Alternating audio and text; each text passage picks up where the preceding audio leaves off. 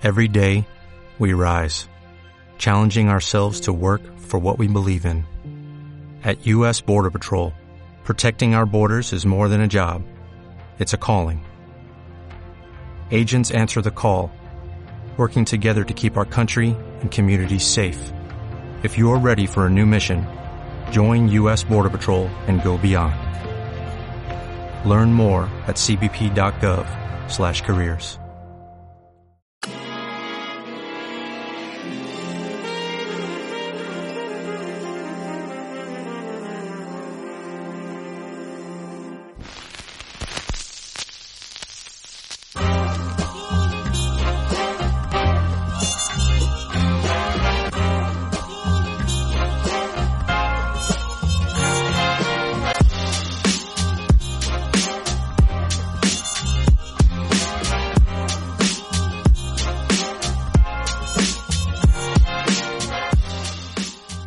Buenas a todos, bienvenidos al Cartero de los Jazz, tu podcast de actualidad con todo aquello relacionado con la franquicia de Salt Lake City. Estamos grabando a jueves 19 de enero y tenemos muchas cosas de las que hablar en el episodio de hoy, sobre todo en lo que hace referencia a los rumores comerciales que están señalando los Utah Jazz y que se han intensificado en esta última semana, así que preparados que vamos a ello.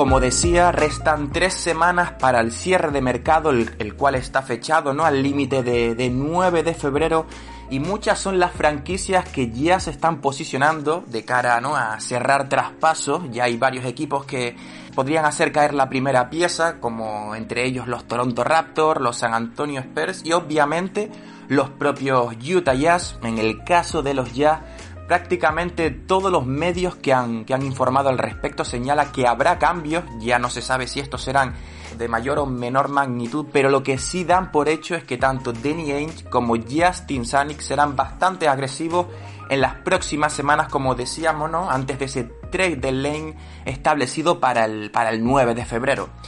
Eso sí, como punto de partida podemos tomar la información publicada por el USA Today que, informa perdón, que todos los jugadores están sujetos a un posible traspaso salvo Lauri Markkanen y Walker Kessler a quien la gerencia considera como intocables, como ya hemos visto, obviamente primero por juventud y segundo por el tremendo rendimiento que han ofrecido en esta primera mitad de, de la temporada. Antes de profundizar en todos estos rumores, eh, hay que dejar claro, como, como ya sabemos, ¿no? Habitualmente todos, como, como rodea todo, siempre cuando es tanto agencia libre como cierre de mercado, que muchas de estas filtraciones son interesadas, es decir, responden a, al interés de, gerencia, de franquicia, de jugador, de agente, por lo que hay algunas que, que, sí que pueden tener cierta lógica, estar sustentadas bajo una cierta realidad, un cierto contexto, mientras que otras pueden ser puro humo, ya sea por presión de, de una de las partes interesadas, como de, de, periodistas que quieren ver involucrados un poquito su,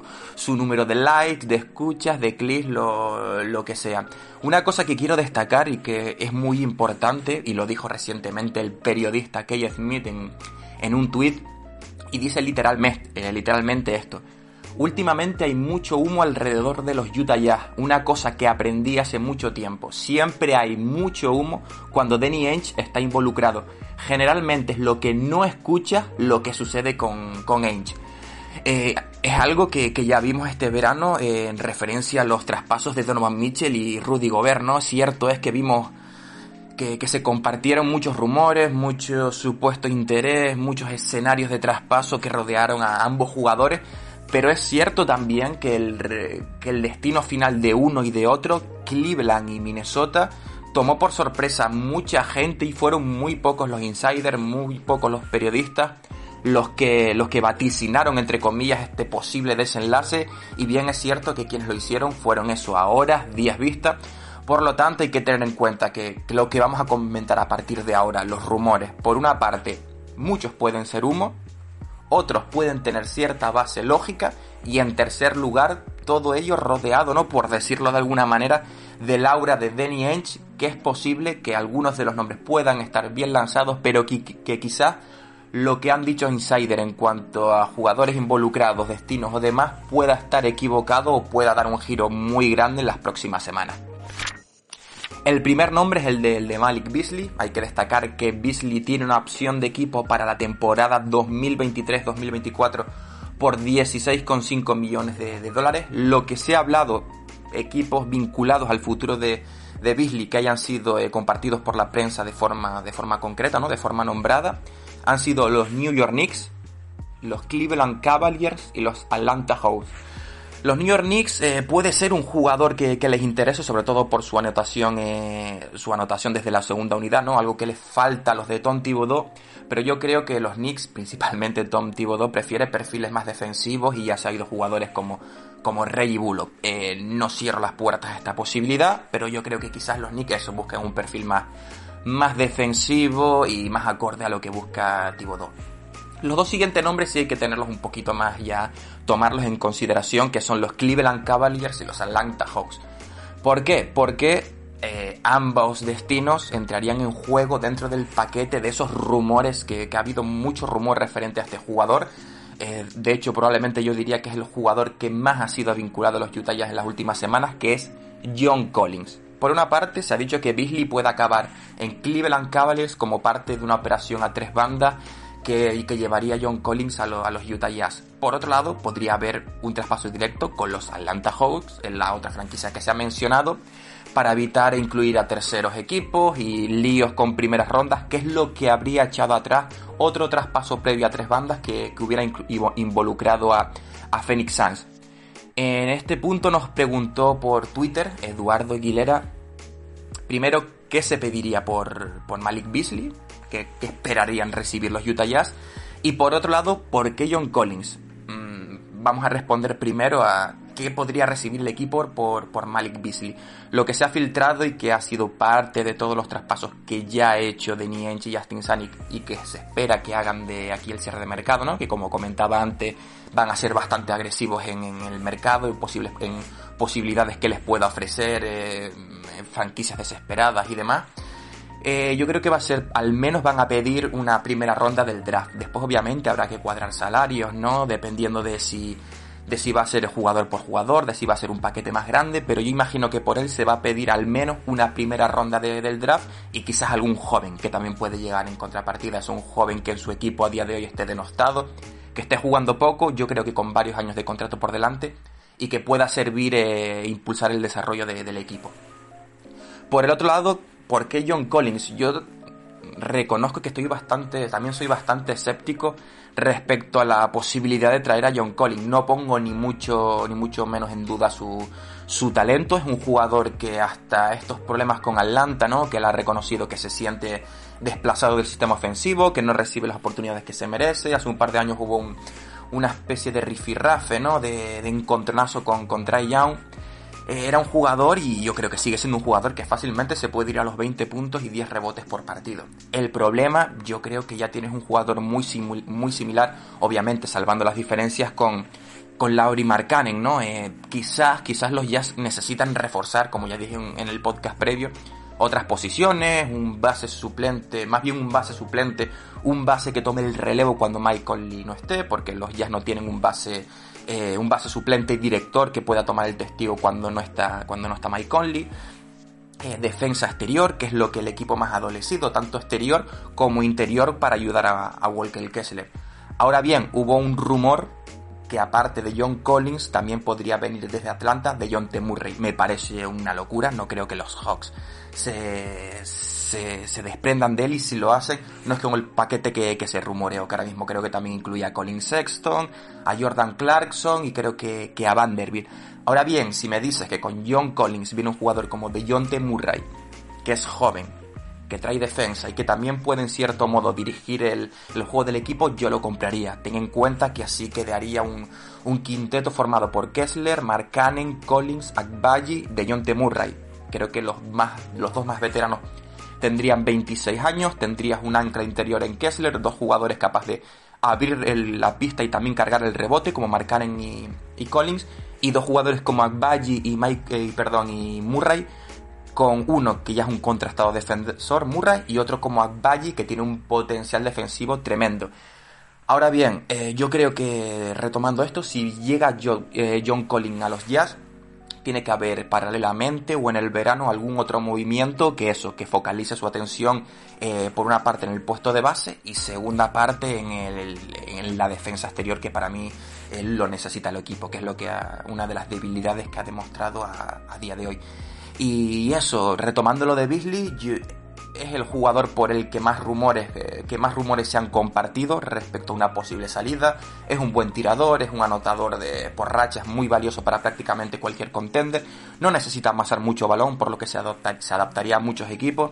Y tiene una opción de equipo que, como decíamos antes, eh, para el próximo curso, que si la franquicia que lo reciba no lo quiere, puede desprenderse de golpe de esos 16,5 millones de dólares que comentábamos antes que recoge su contrato para la temporada 2023-2024. Otro de los nombres, eh, hilando con el anterior, es el de, el de Mike Conley. Quizás el principal atractivo de Mike Conley son esos 14 millones que solo tiene garantizados de los 24 totales que, eh, de cara a la, próxima, a la próxima temporada. Equipos que han sido vinculados a Mike Conley. Los Minnesota Timberwolves, que, que están buscando opciones comerciales para el puesto de base mientras negocian por por DeAngelo Russell, Los Ángeles Clippers, quienes planean utilizar a John Wall para reforzar su juego interior, lo que abriría un hueco en el roster para, el puesto de base, donde solo tendrían como base y tampoco base puro a, Reggie Jackson y los Dallas Mavericks, que yo creo que los tiros de los Dallas Mavericks van a ir por, por otros caminos, ¿no? Se han hablado ya de, de, otros nombres, pero bueno, la opción de Conley como jugador capaz de descargar a Luka Doncic de responsabilidad ofensiva y de generación de juego, pues, pues está ahí. Cabe destacar que de momento las gerencias de los Jazz, de los Jazz, perdón, tanto Ainge como Sonic no han querido incluirlo en negociaciones comerciales, según se ha filtrado. Es decir, de momento eh, no han aceptado, no han querido negociar por él. Algo, como decía antes, que me parece completamente lógico. No hay un base director de juegos capaz de reemplazarlo a día de hoy. El equipo quiere seguir compitiendo y yo soy de los que cree, y ya lo he dicho tanto en Twitter como en episodios previos, que Colin Sexton eh, me sigue generando dudas que pueda convertirse en ese tipo de, jugador. Puede ser un anotador, es muy buen defensor, puede revolucionar los partidos tanto desde el quinteto inicial como desde el banquillo en ese papel de sexto hombre. Tuvo un partido, creo que fueron de 13-14 asistencias, que, demostró un poquito de lo que es capaz de hacer, pero yo no veo a Colin Sexton como base más clásico a tiempo completo en, un futuro y me cuesta verlo dentro de ese rol eh, en el timing del actual proyecto de, de los Jazz. Así que mm, retomando un poco lo que decía, ¿no? Entiendo que Mike Conley de momento no escuchen ofertas por él y refuerza la, mi postura de que los Jazz, ya sean en la agencia libre, ahora en el cierre de mercado o vía draft, necesitan incorporar a, otro base al equipo. Un tercer nombre, tenemos el de, el de Jordan Clarkson. Eh, los rumores respecto a su futuro han aumentado desde que, la, eh, desde que rechazó perdón, la oferta de extensión de los Jazz. Cabe recordar que por limitaciones propias ¿no? del convenio de la NBA, Utah solo puede ofrecer un 120% de su, de su actual contrato, es decir, eh, hablando en cifras, 18 millones anuales. Sin embargo, de acuerdo a lo que han filtrado y han compartido varios medios, eh, Clarkson estaría pidiendo alrededor de 20-22 millones por, por temporada. Varios medios también han dicho que ambas partes quieren seguir juntas y que la prioridad de la gerencia es renovar a Clarkson en, en verano. El riesgo, por supuesto, es perderlo en la agencia libre, perder posiblemente al que sea día de hoy tu máximo activo comercial en relación calidad, precio y posibilidades de recibir piezas a cambio de nada. Y si tenemos en cuenta la información compartida recientemente por, por Monty Show, que hay que cogerla por pinzas, obviamente, no la he leído en otro medio, que ellos señalan que Clarkson podría haber pedido el traspaso ahora en el cierre de mercado. Razones ya no hablamos solo de dinero, porque los Jazz le pueden dar los millones que piden la agencia libre, incluso un año más, sino también porque él querría jugar para un contender, querría competir ya, aunque los Jazz estén compitiendo ya, él querría competir directamente por, eh, por el anillo, y querría irse ya también, en cierto modo, una especie de agradecimiento ¿no? con, con la franquicia para que los Jazz, para que la gerencia de Utah pueda recuperar jugadores eh, a cambio de él. Habrá que ver si esto es cierto o no. Yo de otros medios he leído que la gerencia buscará mantenerlo, que si tienen que traspasar a alguien nombres como el de Beasley, como el de Olinick, incluso como el de Vanderbilt o Conley, eh, estarían antes que el de Clarkson. Es decir, la gerencia no se quiere desprender de Clarkson, pero en el caso de que la gerencia esté completamente segura o prevea que Clarkson firme por otra franquicia en verano, lo lógico, yo creo, es desprenderse de él para por lo menos recibir algo, eh, recibir algo a cambio. De Clarkson no se, ha no se ha filtrado en estas últimas semanas ninguna franquicia, pero en verano, cuando todo el asunto ¿no? de Donovan Mitchell, de, de Gobert, de Bogdanovich, hubo cuatro franquicias que estuvieron especialmente interesadas en él, que son Bucks, Lakers, Grizzlies y Kings. Los Lakers necesitan un impulso, no sé si irán a por Clarkson, pero es cierto que los otros tres equipos, Bucks, Grizzlies y Kings, Kings un poquito menos, aunque está jugando bastante bien, ya a día de hoy tiene el factor cancha a favor, sí que casan un poquito en esa en, ese deseo de Clarkson, principalmente Bucks y Grizzlies, de jugar para un contender y tienen piezas, tanto los Bucks, principalmente Grizzlies a nivel de jóvenes, que, pueden poner eh, piezas jóvenes sobre la mesa alguna ronda del draft a cambio de Clarkson. En todo caso, eso, la gerencia quiere seguir de, la mano con él, según los últimos informes. La postura de Clarkson ahora está un poquito en el aire, pero hasta el 9 de febrero, quizás un par de días antes, en función de cuándo quiera moverse la gerencia de los Jazz, no sabremos nada en referencia al futuro de, Jordan Clarkson. Cuarto nombre, Kelly Olinick. Hay que destacar de Olinick, y ya lo hemos informado previamente, también tanto en Twitter como en otros podcasts. Él es del agrado de, de Danny Ainge, pero su nombre aún así no se ha librado de formar parte de algún rumor reciente, si bien es verdad que han sido muy, muy puntuales. Lo que tenemos más tangible, más que podamos eh, eh, señalar, compartir, procede del medio Five Reasons Sport Network, quienes sugieren que Olinic se encuentra entre la posible, entre la potencial lista de deseos de, los Miami Heat para reforzar el, puesto de ala Hay hay que recordar que él ya jugó previamente en, en Beach. Eh, razones, bueno, eh, más allá de que no encaja completamente en el timing del proyecto, es de los jugadores más veteranos, eh, ha bajado su rendimiento defensivo y su acierto exterior en los últimos dos meses ha, decaído. Además, la explosión de Walker Kessler puede impulsar a la gerencia a deshacerse o de él o de Jared Vanderbilt. De hecho, creo que lo comenté en el anterior podcast, sino en, en el perfil de Twitter, el periodista del Salt Lake eh, Tribune, Andy Larsen, compartió que ve relativamente probable, palabras literales, ve relativamente probable que uno de los dos, Wolinick o Vanderbilt, sea traspasado antes del 9 de febrero. Si la idea es dar plenos poderes a Walker Kessler, como ya se ha visto en los últimos partidos, en lo que ha salido de titular, más allá de que Olinick haya estado lesionado, eh, me parece lógico que uno de los dos no tenga cabida en el, proyecto. O Linux se puede sacar más a nivel comercial, tanto por veteranía como por contrato. Vanderbilt eh, para mí es un jugador con mucho potencial, que como ya dije previamente, su futuro en el proyecto dependerá de cómo pueda reconvertirse al puesto de 3 o 4, porque el 5, el puesto de pivot, ya está clarísimo que salvo algún disgusto inesperado en forma de lesión, que, cree, que esperemos que no, el puesto de pivot de los Jazz para lo que resta de, década es, yo creo, coto privado de, de Walker Kessler.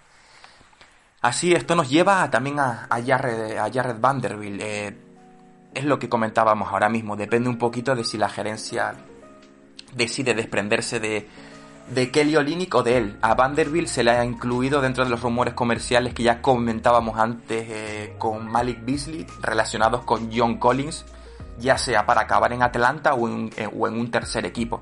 El precio que se le habría puesto a, Vanderbilt, que viene un poquito en la línea ¿no? de, lo, de lo que pueda ser eh, Clarkson, de lo que pueda ser el propio Beasley, eh, de Conley por contrato quizás no, pero el precio que querrían al menos los Jazz por Vanderbilt sigue siendo las peticiones por antonomasia de, de Danny Ainge, que no es otro que una primera ronda del draft. A Vanderbilt le queda otro año de contrato por apenas 4,7 millones de dólares, que realmente es una cantidad muy asequible para su rendimiento y sus 23 años de edad, porque ya esta temporada ha dejado pequeños destellos de desarrollo, como puede hacer el tiro exterior, pequeños matices de, de la creación. Es cierto que ha sido bastante irregular y que para pivot a tiempo completo Es, se queda muy pequeño, pero sigue siendo yo creo que un jugador muy válido para cualquier equipo del número 1 al 30 de la NBA.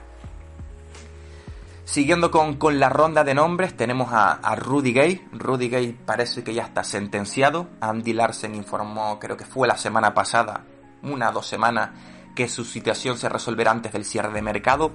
Si es tan tajante, yo entiendo que uno, o será traspasado, o dos, será cortado. Acordarán un buyout con, con Rudy Gay.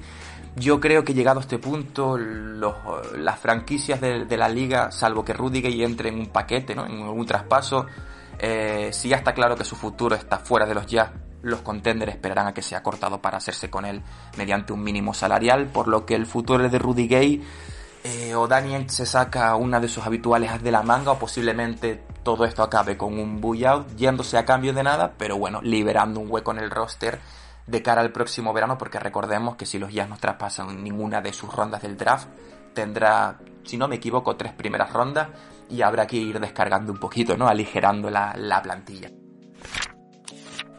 Otros dos nombres, ¿no? Los últimos dos nombres y para acabar, que la verdad es que me sorprende que no haya habido rumores comerciales al, al respecto, son Nikhil Alexander Walker y Leandro Bolmaro. Ambos acaban contrato y lo más probable es que si no salen ahora es que salgan en, en el verano, quiero creer.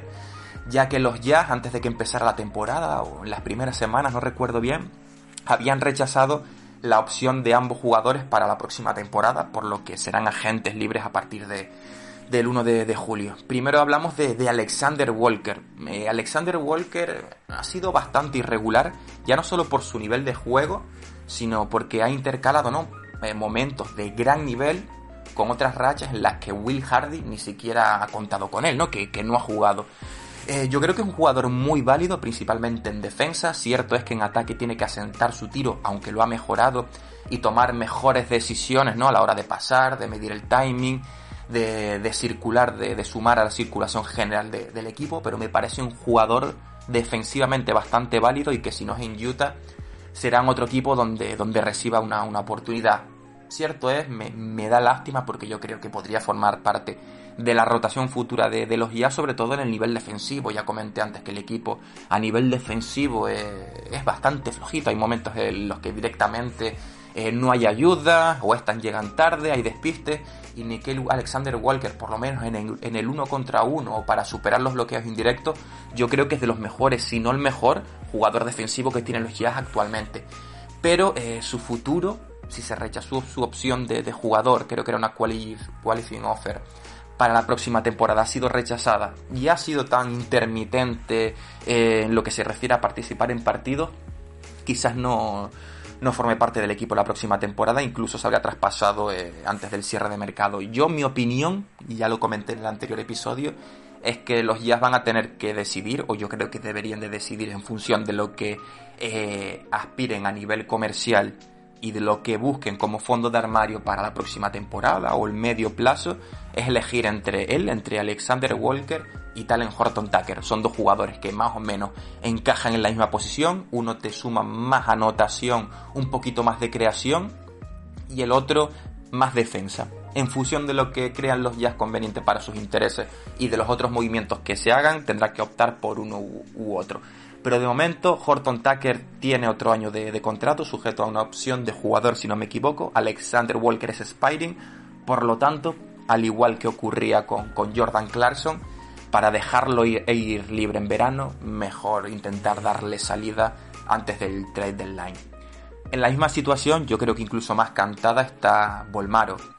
Es el jugador que menos minutos ha disputado y si, y si sigue en el equipo, si, recordamos es porque los Jazz consideraron que tiene mayor, eh, tiene mayor valor comercial que Jared Butler y Saben Lee, que fueron los últimos dos jugadores que cortaron eh, en el roster antes de que comenzara la temporada. Es decir, si Volmaro está en el equipo y no lo están o Butler o Lee, es porque Ainge y Sanic vieron en Volmaro mayor valor comercial de cara a un futuro traspaso. Si a esto le sumamos, como decía antes, que los Jazz rechazaron la opción de, equipo para la próxima temporada, está cantado que le van a dar salida eh, eh, antes del cierre de mercado, creo yo, y me parecería poco lógico si lo que se priorizó fue su valor de mercado, es no intentar darle salida antes del cierre de mercado a cambio de, no sé, una segunda ronda, eh, meterlo en algún paquete para cuadrar salarios, no lo sé.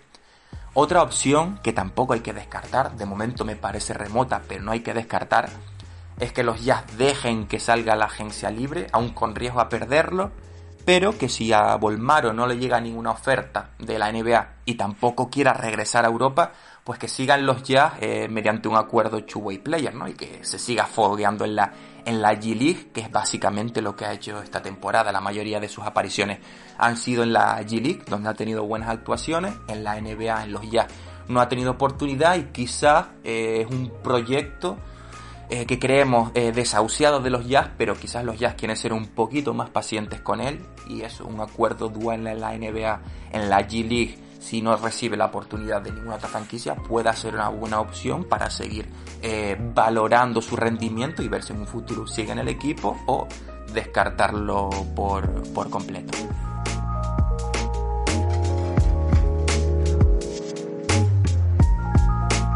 Y bueno, hasta aquí el episodio de, del cartero de los jazz, en este episodio un poquito express, ¿no? Un poquito repaso de, de lo que ha sido toda la rumorología, todas las especulaciones que han rodeado la franquicia de, de Salt Lake City en las últimas semanas.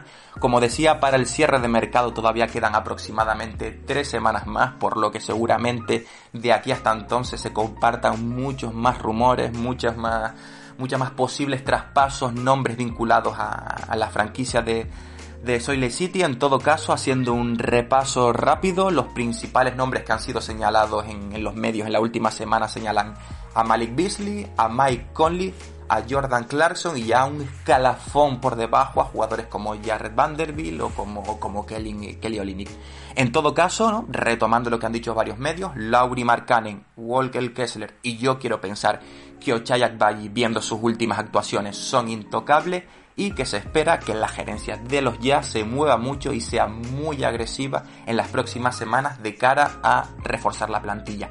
Creo, creo, ya lo hemos dicho en los últimos podcasts y lo han compartido diversos medios, todas esas expectativas que señalaban que los Jazz iban a ser vendedores y que iban a ser, eh, que iban a ser tanking yo creo que se descarte, esto no quiere decir que los Jazz no hagan importantes movimientos, pero yo creo que serán de cara a seguir quemando etapas en la evolución del nuevo proyecto, en el desarrollo del nuevo proyecto, el cual ya ha dado de por sí eh, ha, quemado etapas a un ritmo que nadie esperaba y por lo tanto yo creo y soy de la opinión y comparto esa opinión que sugiere que los Jazz si hacen alguna operación es para mejorar el equipo y para competir todavía más la próxima temporada. Así que nada, un placer por, por estar aquí de nuevo con, con, vosotros. Ya sabéis que tenéis las redes sociales, eh, Twitter, eh, Instagram, la página web para seguir toda la actualidad de, de los jazz que tenéis en la caja de comentarios de vuestra plataforma de podcast favorito un espacio para compartir todas vuestras opiniones, sugerencias, críticas, todo lo que queráis decir será, será bien recibido por, por parte del cartero. Así que nada, un abrazo tremendo y nos escuchamos.